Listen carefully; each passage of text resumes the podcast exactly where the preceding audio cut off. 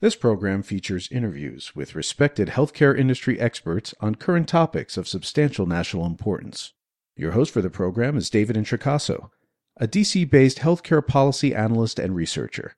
We invite you to comment on the program by visiting thehealthcarepolicypodcast.com.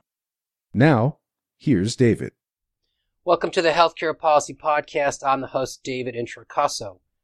During this podcast, I'll discuss with Dr. Rishi Desai, an infectious disease physician, former CDC official, and current chief medical officer at Osmosis, an online medical learning platform, the current COVID 19 pandemic.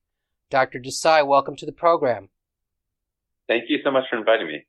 Dr. Desai's bio is, of course, posted on the podcast website. On background, listeners are likely aware the COVID 19 pandemic has to date infected over 560,000 Americans constituting slightly more than 30% of the world's total number of infections. The U.S. accounts for 5% of the world's population, but has suffered 20% of worldwide deaths, or to date 22,000, a number that's likely substantially underestimated. Now, exactly one month after President Trump declared a national emergency, the federal government's response has to date been, to be polite, disorganized. For example, in absence of federal efforts to purchase necessary PE and medical equipment, states are forced to competently bid for the same supplies. As former CMS Administrator Don Berwick recently stated, quote unquote, we're in a lot more trouble than we need to be. In addition, since the U.S. still lags in per capita testing, Berwick stated further, we are flying blind unless we find a way to find the people who are infected. Comparatively, Germany, for example, has suffered far fewer infections and deaths per capita, due in part to early and widespread testing, a capable healthcare system. Germany, for example, has been accepting patients from Italy and Spain, a population that has observed social distancing guidelines, and I'll add a chancellor with a PhD in chemistry. Concerning tangible steps the government has taken to date, this past Friday, HHS announced it was awarding 30 billion of the 100 billion in grant monies authorized under the March 27th passed CARES Act to support provider response to the COVID-19 pandemic. Despite HHS noting in its press release the monies were being distributed in a quote unquote fair manner, Kentucky, the Senate Majority Leader's Mitch McConnell state, received $311,000 per COVID 19 case, while in New York, the Senate Minority Leader Chuck Schumer's state received $11,800 per case. With me to discuss COVID 19 public health emergency is Dr. Rishi Desai. So, with that as a somewhat lengthy background, uh, Dr. Desai, let me just begin by asking what's your assessment or sense of where we are uh, to date relative to this frequently referenced uh, curve? Yeah, thank you. So, you know, one of the things that we're all following is how many new cases there are per day. And for a long time, there were more new cases each new day. And that has just started to not be the case, where the number of new cases was, uh, is now kind of the same day on day, or in some places, uh, starting to come down slightly. In other places, that's not the case. So it, it is definitely state by state. But as a country, it is very accurate to say that the curve has started to flatten, uh, if that's what you're getting at. Sure, thank you. And you're right, good point that it does vary uh, by state uh, substantially. Let me ask you um, next, relative to the projections of mortality, you, you're well aware that numbers were as high as 240,000. This past week, they've been revised to as low as 60,000. Uh, how accurate or what's your sense relative to where we'll be uh, sometime midsummer uh, relative to deaths? all right, so midsummer, let's say you're talking maybe mid July, somewhere in that area?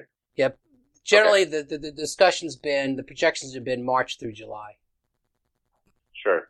So, uh, and I say mid July only because uh, that's my birthday, so I'm using that as a benchmark here. So mine as well. Mine as my well. birthday. Okay, so my birthday is July 15th. Around around that time, here's what I expect. If we continue to isolate, let's say we continue everything as we're doing today, nothing changes. Uh, in two weeks, we don't have, you know, every state kind of saying, you know, you can go back out now.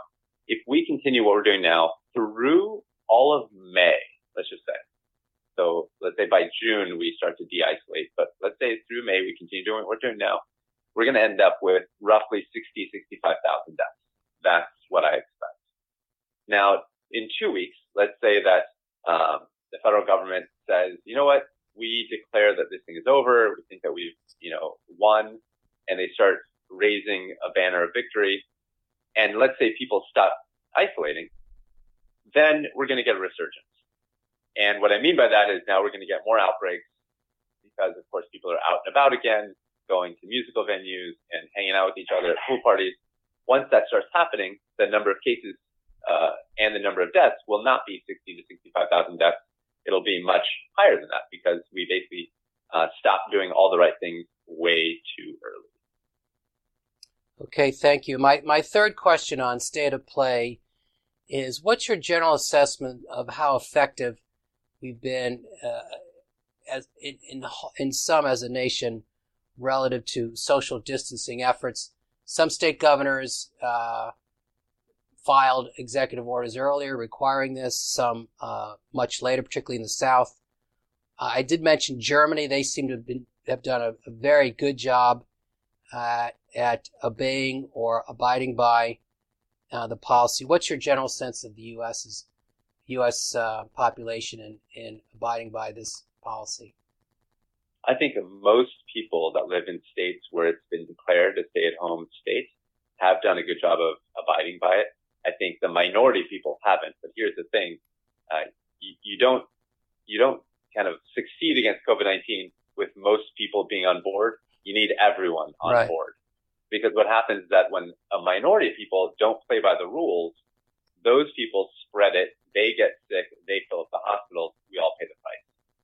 So the problem in the U.S. is that we did it in a very fragmented way, and we knew that this spreads person to person and yet, in spite of that knowledge, many states didn't act quickly. And even today, as I'm talking to you, a handful of states still have not acted to have a stay at home order.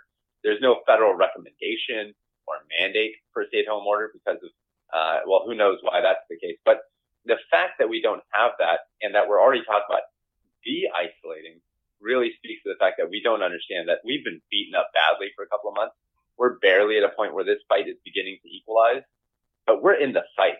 And you don't start talking about, you know, backing away if you're still in the fight. You have to keep fighting. And that's what I mean by, by saying that I think we should have done it earlier and more aggressively. And even today, we need more talk about isolation rather than de-isolation.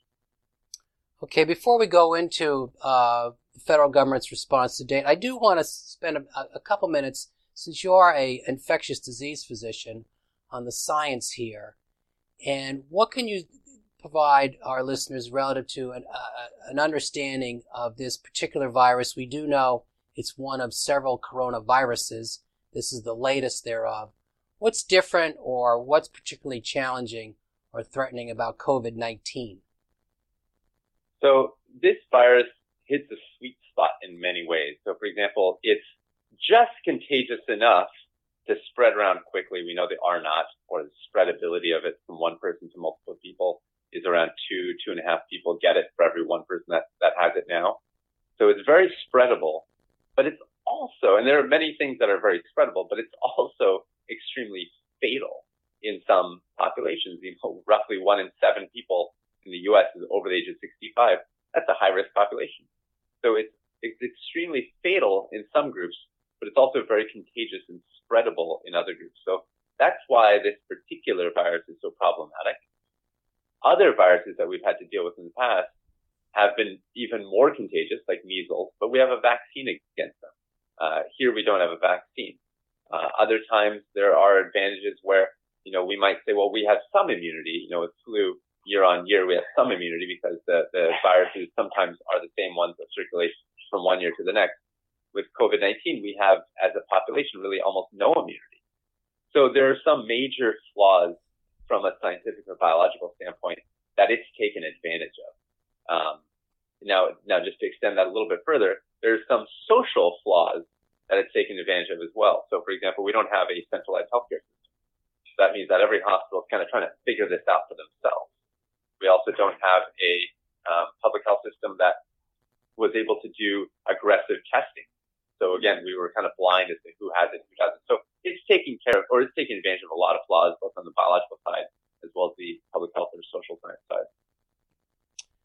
Thank you. I do want to ask you on, on the science, a massive amount of discussion about developing a vaccine. You noted that we obviously don't have one in this instance. What can you, uh, what's your general uh, assessment of developing a vaccine and by when? Yeah, so there are about five candidates right now. Of the five candidates, uh, I believe one just went into phase two today, today being Monday. Um, the other four, one of them is actually in a phase one, phase two trial. The other three are in phase one. So that means that gives you a sense of like where they are along the lines of FDA clearance. So they're early on. The ones that are furthest along are expected to be done in 2021. So that means for the rest of this year, through the rest of summer, fall, and winter, we're on our own. We don't have a vaccine. Now, in terms of treatment, just to dive over into that, there are a number of proposed treatments. They're also all being researched at the moment and are in various stages of uh, safety and efficacy, meaning are they safe to use and do they actually even work? So we have a lot of stuff that's in the works, but on the vaccine side, we're looking at 2021. On the therapy side, probably later this year, but it's unclear when and how effective they'll be. Okay, and just to make note, uh, you mentioned phase one and two. We have to get to phase four, obviously, as as the protocol requires. Relative to public our public health system, just to note, it's uh, let's just say been compromised at least by the fact over the 08 to 18 period when the U.S. population grew by 10 percent, the public health system workforce decreased by about 25 percent. Let's go to the uh, government's response to date. You probably know since this is the one month point since the president declared the national emergency, a lot of stories today about what the president promised we would see from Google turned out not to be the case. That there would be these drive-through test testing sites. I think the sum total one month later are eight. So that largely didn't prove out to be the case. What's your general assessment? I did mention, of course, the federal government's uh, lack of, for example, appointing FEMA uh, to purchase uh, supplies and PPE. What's your general assessment again of the government's response to date? It's been really weak, and it's been weak not just for the last month, but I would say for the last few months. The the challenge is that we definitely need on a few counts. Let's go through this in order. Please. So on testing, yeah. So on testing, you know, we, we didn't start out early enough because we essentially have public health labs and we have non-government labs the public health labs were told by the CDC not to use the WHO standard uh, test kit. They were told, hey, the, you know, the CDC is going to come up with something. The CDC sent out faulty test kits. So public health labs across America were saying, well, you know what? We don't have much to do in, in the way of testing because these testing kits we got from the CDC, they don't work. And that's why the testing was so abysmal in the first few weeks. Now, then in mid-March, uh, and in parts of March, the federal government started allowing the non-governmental side to step in. They said, you know what, if you're an academic center, if you're a, a company, you're going to get these emergency use authorizations to help scale up testing. Well, that's great, but it would have been even better or greater had we gotten that six weeks previous. So these EUAs, emergency use authorizations, came late. Having said that, the testing has gotten better. So if you look at February, you know, January, February, March, we did about a million tests of the RNA, uh, the RT-PCR. And if you look at the first week of April, we did a million tests in just that one week. So we obviously had the capability, right? So we were literally just hamstrung by the lack of FDA moving quick enough to get these tests out there. That was the main problem. Now, that's just testing. Now we're getting into the second type of test called antibody testing. And we're going to see whether the FDA repeats the mistake. So on the antibody testing side at the moment, the same thing is happening. Lots and lots of these non-governmental companies and universities are saying, Hey, we've got an ELISA. We've got this home testing kit. We'd like to get it approved. And right now, most of those, the vast majority of those are not approved to be used. So we're going to see if the FDA moves faster this time around with authorizing them through this emergency use authorization. And if they do, great. If they don't, then we're going to be stuck again because that serology testing is what's going to help decide who has been exposed and who hasn't. And that's one part of getting our country back uh, online. So that's just the testing part. I can go into other parts of this response if you want as well. Well, the one I will say on the tests, I did read, I think it's just today, South Korea uh, announced or made public that they are actually sending the U.S. 600,000 test kits. Let me go to, uh, I'll set aside medical equipment, particularly the discussion about respirators. But it, it seems in a in an advanced industrialized country that the problem of, of manufacturing and distributing adequate supplies of PPE would not have been as daunting as it has been and, and seemingly remains. Now there's this whole national stockpile, begs the national stockpile issue and Jared Kushner's comments thereof, etc. What, what's your understanding of why the PPE problem has been so daunting? A few issues. So it's basically an issue of supply and demand. Our supply is low, the demand is high, and as a result, we're getting bidding wars from state governors that are fighting for the PPE so that they can get it to their hospitals, so that their hospitals can get it to their healthcare providers. And in the absence of all of that, you've got all sorts of um, issues coming up where healthcare providers are saying, you know, we're not we're not getting the PPE we need. We're unsafe. Our healthcare uh, administrators are not really uh, looking out for us. They're putting us in unsafe situations. So a lot of infighting is happening as a result. But if you go back to the supply and demand issue, the way to increase supply, there's a few ideas here. One, what we should do and should have done is relax the uh, imports of PPE from places that could send them to us. So you mentioned uh, imports from South Korea around testing. There could be imports that could have been relaxed around uh, PPE from China. China has and is the biggest manufacturer of PPE. If we could import more of that PPE when we need it, that would have been helpful. Other ideas are more creative solutions. What about 3D printing of face masks and using things like the Defense Production Act, not just to put leverage on 3M, which is a manufacturer of, of uh, face masks, but actually say, hey, let's actually step up other creative solutions to create PPE uh, for our healthcare providers. And then the other thing is that there's this whole idea, and this is actually happening out of desperation, but of recycling PPE. What if you could actually take an N95 mask, really, literally put it in an oven, cook it for 30 minutes to 75 degrees, take it out and, and reuse it? That's been done at Stanford. So Stanford has proposed a solution. They're doing it. And those kinds of things could be rolled out nationally. The problem is that we don't have a national strategy around PPE. We could solve this with creative things. I just mentioned a few to increase supply. The demand's not going away. So we just have to increase supply and get the logistics to get the PPE to where it has to go. Right. Thank you. Let me go to uh, the effects uh, and the government response or lack thereof as it relates to much in the last couple of weeks, and this is no surprise whatsoever to anyone who's studied uh, disparities in public health, population health issues, and that is the effect that the uh, pandemic is having on poor or, minor- or minority communities. Um, the government response hasn't seemed to have been really much of anything. Now, of course, it's difficult because this population has frequently or disproportionately underlying medical conditions but relative to relief, what more do you think can be done? Uh, there's been some discussions about funding pop-up clinics, etc., in these communities. But what do you think can be done, should be done, try to reduce the burden on those populations that almost always uh, are those that disproportionately uh, suffer? It's a, it's a good point, and it's uh, important to mention that this is happening not just in the U.S. but around the world, right? So the hardest hit countries will be uh, sub-Saharan African countries and island countries where they're going to be hit harder with COVID-19 mm-hmm. than, than, anyone else and, and, are often forgotten. Here in the U.S., you're right. Like this has definitely not been uh, equal among all groups, and groups like African Americans have been hit hard and will continue to get hit hard by COVID-19.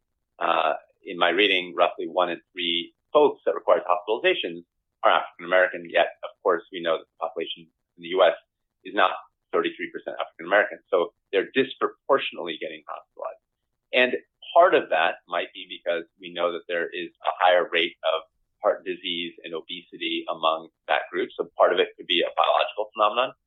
There's also, like I was mentioning at the outset, a social phenomenon, right? So we know that African Americans are more often going to be in vulnerable groups and be exposed to COVID-19 more. So for example, they're going to be potentially in these essential worker jobs. So public transportation, um, running grocery stores, in these jobs where they're exposed day in and day out to folks with disease in a way that a lot of other folks may not be exposed. So there's an exposure issue. We also know that there is a higher proportion of African Americans in institutional settings like prisons and, and also in homeless populations. So these are groups that are routinely going to get more affected by disease like COVID-19. In terms of solutions, there are some clear ones that I think we should start thinking about because if we don't protect the least fortunate and vulnerable among us, we all suffer. And that's what this disease is pointing out very clearly, right? Like if we want to get everybody healthy, we need to make sure that the least fortunate among us have a way of staying protected. One example of how to do that is housing. So this is a great time to start thinking about how to house people that don't have homes. And we have potentially a huge social benefit here. If we could get people in housing instead of being in homeless encampments, then those folks are less at risk for getting the disease. And that disease then doesn't have a chance to spread and affect the entire community. And of course, housing in general is a good thing anyway. So this is one solution that we could offer. And there are plenty of motels and hotels that are probably empty from, you know, the, the, the fact that travel isn't happening and tourism has dropped off. And maybe the government can negotiate and say, hey, maybe we could buy out some of these large essential homing, you know, housing structures to house folks and give them a place to stay that they're not on the street. That's one simple example, but things like this are, are so important. Right, particularly the homeless or unsheltered, particularly vulnerable at risk. I do want to touch upon or make mention or ask you to comment on, and there's been increasing recognition of this, and, that is uh, the mental health effects uh, here. Um, could you explain uh, those uh, which accompany or are coincident with uh, this physical pandemic? Yeah, I, I think the biggest issue is really around anxiety and depression. I mean, people are living in very isolated lives right now, are not around family and friends during a time when there's a lot of existential angst. There's also an economic threat, right? People are losing their jobs. We're seeing unemployment numbers skyrocket. The Dow Jones falling, so people are worried about their retirement. There's a lot of stuff happening and people questioning both their own existence as well as, you know, their future existence. And so amidst all this, I think what we need to do is start thinking about ways to empower people. Uh, the best way to do that, I believe, is through information. Just saying, hey, look, this is where we're at. This is why we think we're doing X, Y, and Z. This is when we think it's going to be over. And making sure everyone is on the same page, I think that that would be really helpful. A good example of that is these nightly uh, chats from Governor Cuomo in New York, uh, the hardest hit state, where mm-hmm. he literally is talking to folks about what's going on, but benefit there, I think, is, is dual. Like, yes, you're kind of laying out the facts and figures, but what that does is it tells everybody that there's a leader that they can trust and rely on during this crisis. And I think that creates a great sense of comfort uh, throughout the entire city and state of New York.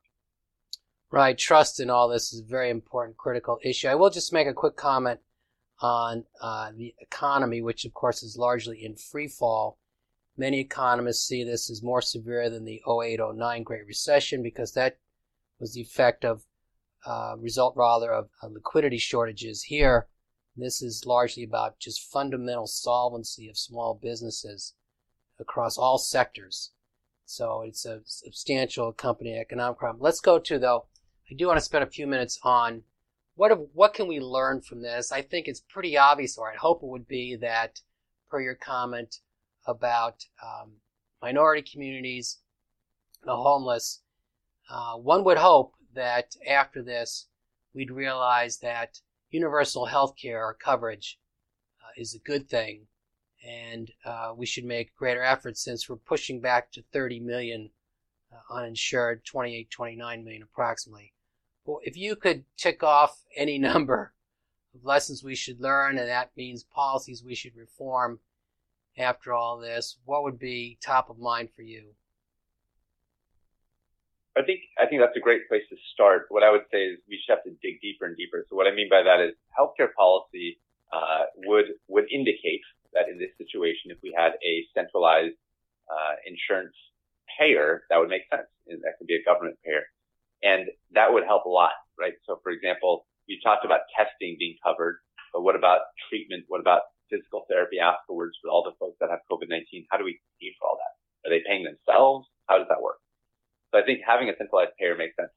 But digging deeper, there's also public health infrastructure that we need to build up. We need to build up better capacity of testing and understand that we can't just, you know, chip, chip, chip away these public health budgets because then when there is a pandemic, and you mentioned in the outset that we're going to, of course, see another coronavirus uh, probably in the next decade, that we do have something strong to rely on. In fact, that's why South Korea responded so aggressively this time around, is they learned their lesson from the other coronaviruses that they got affected by. So hopefully we'll learn our lesson on the public health side as well and increase public health budgets so they can actually have the testing capabilities at the drop of a hat. The next thing I would say is to dig deeper now. Why don't we have a centralized healthcare and centralized kind of public health budget as an important investment is because in general, we have de-invested in science. And the importance of investing in science means that not only do we invest in technology, right now we're recognizing the value of the healthcare industry, but also pharmaceutical industry. And, you know, part of that is the biomedical device, you know, industry. All these industries are part of why we've been scientific leaders in the past. I think making sure that we invest in those sectors are so important. And then going one step below that, education. STEM education in the U.S. has fallen off. We know we're not leaders in STEM education, haven't been for some time. I think making sure that we raise the standards of STEM education through investment in education, you know, nationally would be something that is very, very important. So what it's exposed is the fact that we have a country now that is not the most scientifically minded. In fact, many people still, you know, throw around conspiracy theories of coronavirus even today. Mm-hmm. And we have a country where a lot of people are uninsured We have a country where we haven't really invested in public health testing or surveillance uh, of testing or using testing. And, and as a result, COVID-19 has just ripped us up much more like the countries that are, are stronger. Right. Per uh, STEM education, I, I, I certainly noted uh, that the Chancellor of Germany has a PhD in chemistry on purpose. Uh, so that was not by accident. So, uh, Dr. Desai, we're at our time. I want to thank you for this overview, timely overview, certainly, of where we're at relative to the pandemic. And let's certainly hope that we keep uh, mortality uh, below the projected numbers. Whatever the number is, certainly tragic. Um, and let's hope that we learn some policy lessons from this. So, with that, Dr. Desai, thank you very much for your time. Thank you for having me. You have just heard another edition of the Healthcare Policy Podcast hosted by David Introcaso. To comment on this program or others, to see information about upcoming interviews, to suggest a program topic, or to hear an archive program, please visit our website, thehealthcarepolicypodcast.com. Thank you for listening, and please listen again soon.